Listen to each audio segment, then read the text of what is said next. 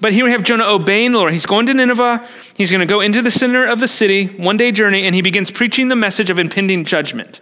And so this is obedience. Jonah did obey. The prophet is obeying what he's told. But we also, because if you've read chapter 4, you also know how the story ends, which is why I think it's, there's no problem calling his obedience reluctant, because he's not excited about this mission. Because, because if, if, if he knew that this was only a message of judgment that did not lead to God's mercy, I think he'd be excited and heartfully obeying. But he knows what God is like and he knows how this is going to end. And so he obeys preaching this message, but, but he knows that through this message, what God is going to do, or, or he presumes to know what God's going to do among the Ninevites, and so he's not happy about it. He, he's not obeying with what we would call a happy heart. Right? Boys and girls, there's a difference between obeying your parents and obeying your parents with a happy heart, isn't there? Right? Jonah is not joyfully obeying. Right? He is reluctantly or joylessly obeying. Right? Boys and girls, if, if your obedience is accompanied by fine, I'll do it, right? That's not happy heart obedience. It's reluctant obedience. And I think that's what Jonah's doing here. Right? So, so I don't think in chapter 3 we see this totally transformed Jonah. I think his change of heart was at best, as one commentator explains, at best partial. And we learn that because of what happens in chapter 4. At present, we can assume only that he recognized the futility of further disobedience to his God and would attempt no further rebellion. Right, so, so where's he going to, of course he's going to obey. He's swallowed by a fish last time. What's going to happen next time? Of course I'm going to obey. So he goes. Jonah obeys, and preaches this message of judgment to Nineveh. And we'll have to wait till next week to deal with Jonah, right? Because in chapter 5 of verse 3, the, the focus switches totally from Jonah onto the Ninevites, and won't get back to Jonah until chapter 4. So, look, second point there, verses 5 through 9 Nineveh's surprising response. Nineveh's res- surprising response. There in, in, verse 5. Now, I, I, I, ne- I never want to be guilty of exaggerating uh, from the pulpit, and I want to be careful here, but I mean, what, what I see in verse 5 of Jonah chapter 3 is one of, if not the, most amazing verses in the entire Bible. Right? So, verse 5. Let, us do this. I have never done this before, but let's read this aloud together. Verse 5, Jonah chapter 3, verse 5. And the people of Nineveh believed God. I mean, is that amazing? Is that unbelievable? The, the people of Nineveh believed God. Like, can you believe that the people believed? Yeah, I mean, that Nineveh, this great evil city, here's a message of judgment one day in, and they believe God. Right? What a contrast to the prophet. I mean, this word here they believe God. It's the same word that used of, of Abraham in Genesis 15 when it says that Abraham believed the Lord and the Lord counted it to him as righteousness. Right? It's that type of belief, that type of faith that is accredited to the Ninevites here. It's the same word that is used of Israel after they're led by Moses through the Red Sea in Exodus 14, when it says that the Lord that Israel saw the great power of the Lord that was used against the Egyptians, and the people feared the Lord and they believed in the Lord. Right? So, so this word that's used of the Ninevites is no, no throwaway word. In light of where we've come in the book of Jonah, for Jonah to make it one day into the city and to stop and proclaim the message of judgment, only to have this city hear and believe, that is unbelievable almost. And as, as is always the case, right, the, the, the belief or the faith of the Ninevites, it, it shows itself in action. Look how verse 5 continues. So they believe God, but that's not it they called for a fast and they put on sackcloth from the greatest of them to the least of them. And so the Ninevites, they hear this message of judgment. They know this judgment is only 40 days away, right? There's a time frame on here. And though Jonah 3 doesn't record anything that Jonah says about repentance, it can be safely assumed that even though that's not mentioned, the idea of repentance was included in this message. And when, when the prophet declares that judgment was coming because of evil, it was to be understood that the judgment would take place if repentance did not. And so he doesn't just send the prophet so that they'll know, hey, you're going to be judged, right? If, if all he cared about was judging them, he wouldn't have to send a prophet to send word ahead of time. He would just destroy them. But he sends a message of judgment because there is the implicit possibility of turning from their evil. So the Ninevites, they hear this message and they declare a fast. And they, they clothe themselves with sackcloth, which would have been just this public display of, of mourning or sadness. So, so sometimes at funerals, people wear all black. It's a public sign that, that I'm mourning the loss of someone. Right? So they're, they're clothed with sackcloth. And Jonah 3 5 says that this was done from the greatest of them to the least of them. And so this is a complete, all embracing, comprehensive response. Right? And it's the response of repentance. I mean, look at, at, how verse 6 continues. So that the word reached the king of Nineveh, and he arose from his throne. He removed his robe. He covered himself, so he joins in sackcloth and ashes. In verse 7, he issued this proclamation. And this is what he tells the entire city by the decree of the king. Let neither man nor beast, herd nor flock taste anything. Let them not feed or drink water, but let man and beast be covered with sackcloth. Let them call out mightily to God. And so, as we read this response, what's amazing is that the Ninevites didn't hesitate to respond. Right? Imagine if they'd heard this message and said, okay, thanks, Jonah, come back in 39 days. They don't say that. The, the, the time is not an issue to them. The judgment that is coming is the issue, and they respond immediately. They, they don't say, hey, yeah, this guy's crazy. You've never been in a city before. What, what is he talking about? No, just ignore him. No, they respond immediately. They don't wait to see if things start to get bad at day 40. Instead, instantly, they hear and they believe. The, the, the message, the word of God comes upon them in power. And Jonah only goes one day, and there's nothing said about his day two or day three because he didn't have to do anything else. He went in one day, and it spread like wildfire so that the king reaches it. So, so you imagine this, this, this word goes and, and the people, the population start repenting. Then the word reaches the king and, and he gets up and he takes off his robe and he joins in. And we can't help but notice the contrast between this pagan king and the prophet Jonah. Right? There's no delay. There's no doubt. There's no grudge against God. The word reaches the king, and just like everyone else in Nineveh, he responds. And in the matter of one verse, this king goes from supreme authority to utter humility. There's no pride in the king of Nineveh in this situation. Right? Unlike Pharaoh, if you're reading through the Bible with us, you, just the, the stubborn, hard hearted pride of Pharaoh. It's unbelievable through these plagues, if you've read with us through, through Exodus. Pharaoh is so proud. He's like, okay, you can go. No, no, no, nope, nope, nope, everything's fine. They can't go. And there's just a proud Pharaoh. That's not the case with the king of Nineveh here. Just like the population as a whole, the king believed God and responded. And so he says, don't do something and do do something. He says, don't eat or drink. I mean, these, these poor animals, right? This is a comprehensive fasting. The animals can't even eat. Some of you kids are like, that'd be great. I didn't have to do chores that day. I didn't have to feed the animals. No, but, but the point is that, that all of creation, right, is, is, is part of this. And so the king says, everything in Nineveh, the people and all of the animals, no eating, no drinking. It's a total fast. And this fast is in response to this message of judgment. This fast is the fruit of their faith. And so they don't eat or drink negatively, but, but notice what they're to do positive, positively. But to let man and beast be covered with sackcloth. And so, so join in this, this public display, but then more importantly, let them call out mightily to God. Right? They're to put on their robes of mourning, but then they're to cry out to God. And, and we're reminded of the sailors in the boat who cried out to God when they feared him. This entire city is displaying the marks of the covenant people. Right? The covenant people, Nineveh is, is crying out to God in this sense, or in this sense, in this scene, they're acting more like God's people than the Israelites often do because they know their sin and guilt and they're crying out. The king to the, to the, the, the poorest peasant is joining in this. But then notice what else in verse 8. And this is important. Let everyone turn from his evil way and from the violence that is in his hands. This is a clear recognition of their guilt, isn't it? Remember that their evil had come up before the Lord. That was the whole premise of this judgment.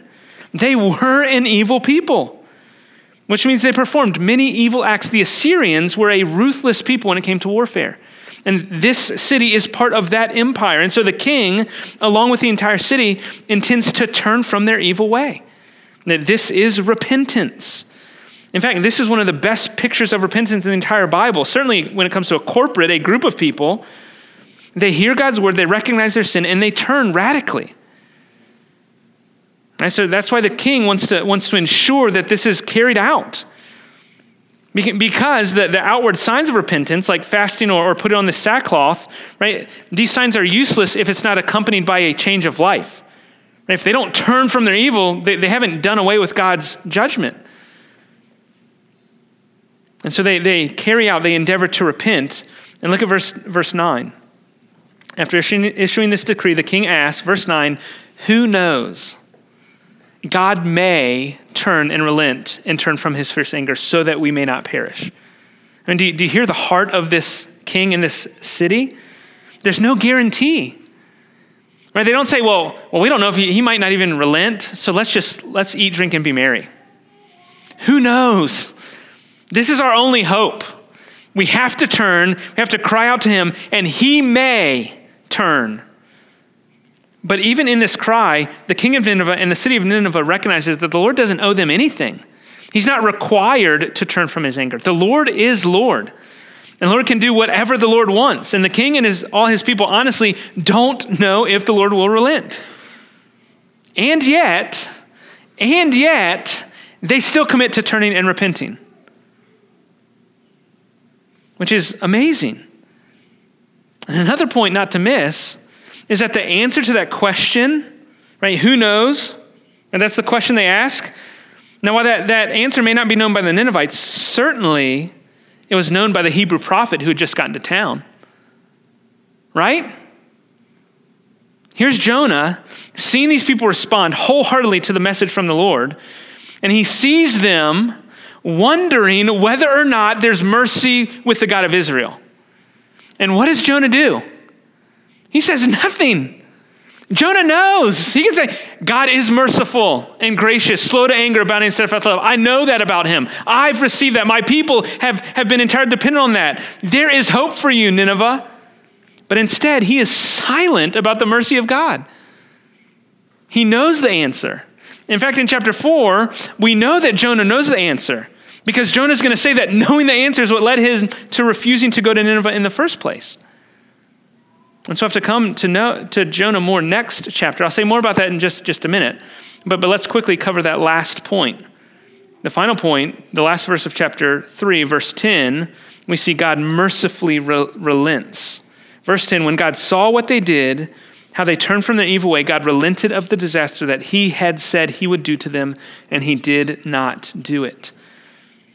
And so this, this record, this, this verse 10 records God's response to the repentance of the Ninevites. And we see that God, upon seeing the repentance of this entire city, he does in fact do what the Ninevites had hoped. He relents of the disaster that he said he would do, and he didn't do it.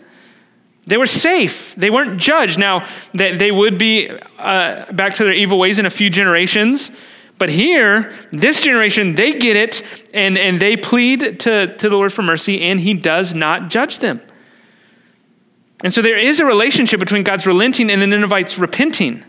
Right? They repent and the Lord relents.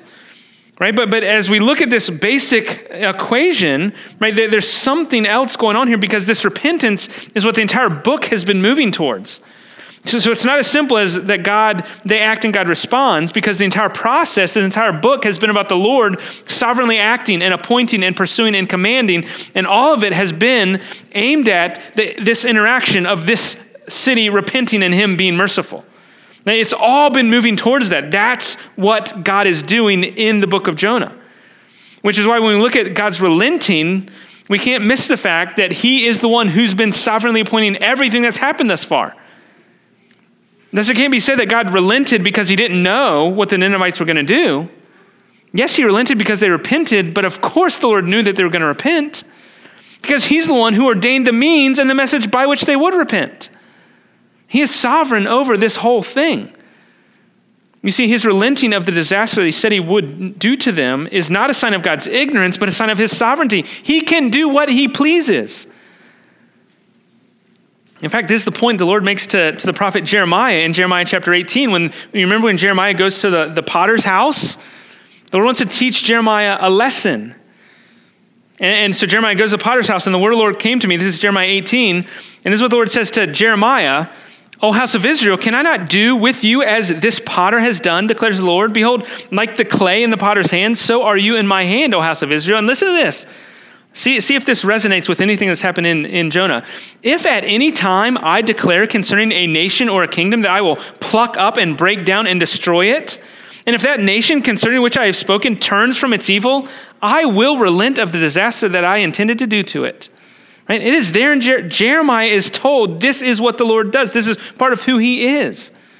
God is free to relent and God is free not to relent. He's the potter. Has he no right over the clay? Of course, he has rights over the clay. That's the point. Underneath it all, the banner flying over Jonah 3 is the mercy of God. That's, that's the main point of chapter 3. We see his mercy on display in dealing with the Ninevites. And so, as chapter 3, the curtain closes on chapter 3, next week the shift is away from Nineveh to Jonah. And so, as we leave chapter 3, I just have two questions that I want to ask us as we, as we finish. And both of these are concerned with the mercy of God. So, just two questions.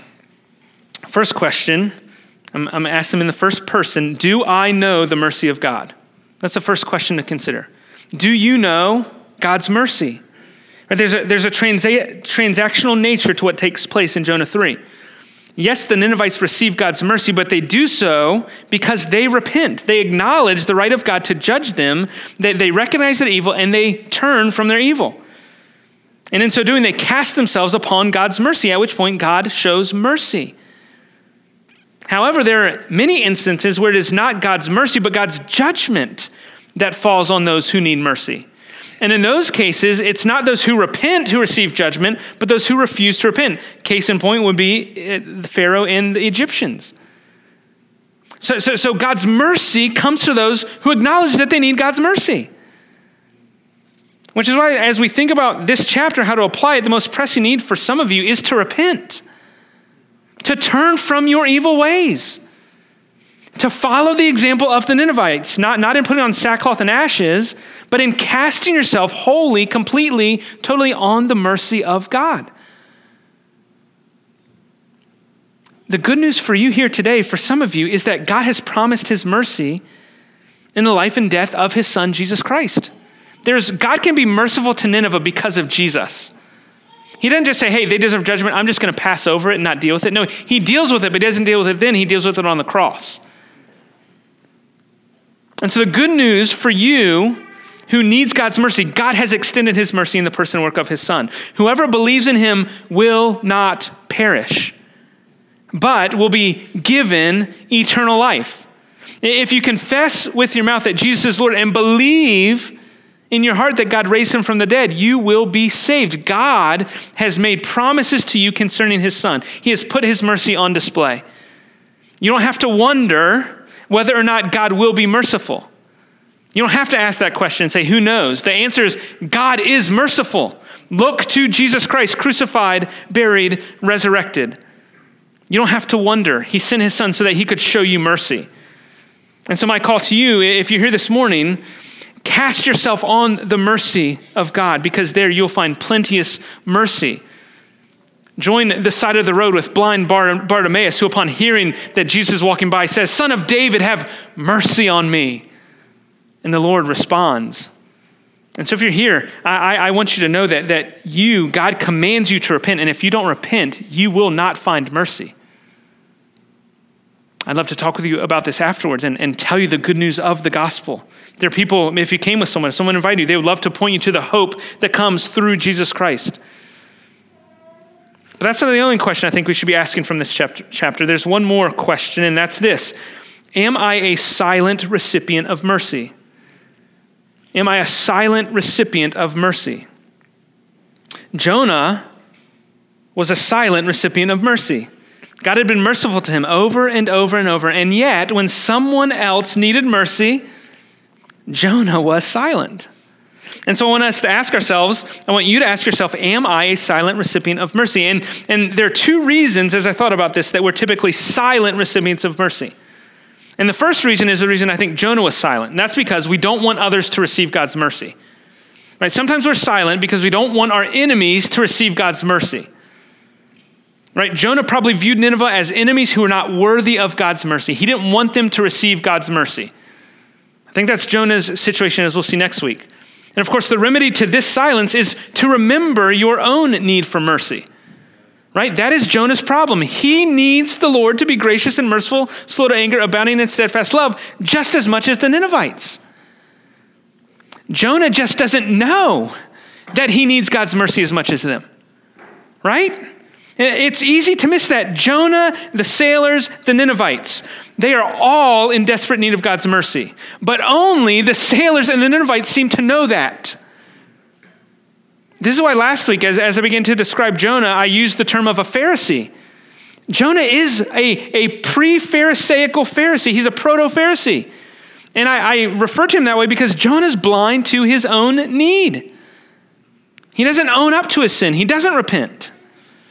And I think sometimes, if we're silent recipients of mercy, it could be because we're not aware of our own need. And so that's one reason we're silent.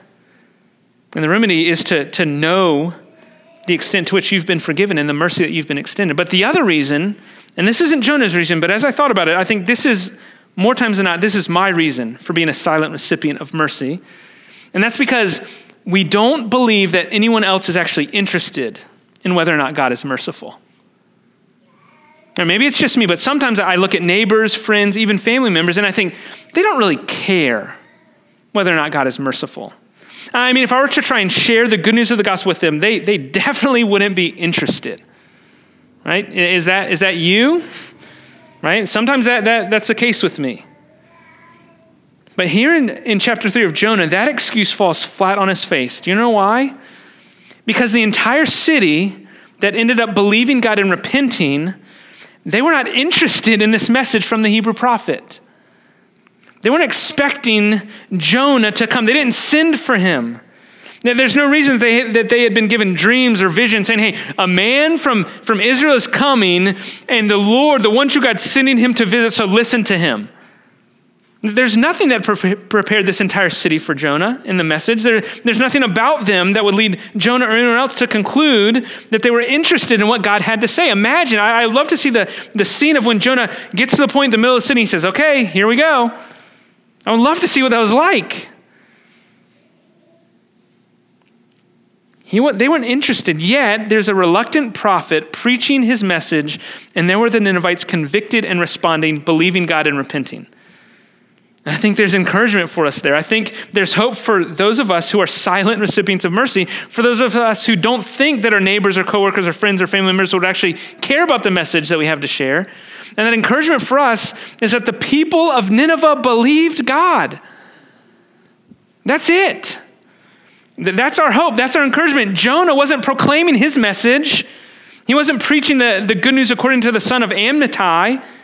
Jonah, though reluctant, though not at all interested in the outcome of his preaching, he proclaimed the word of the Lord, and the Ninevites believed God.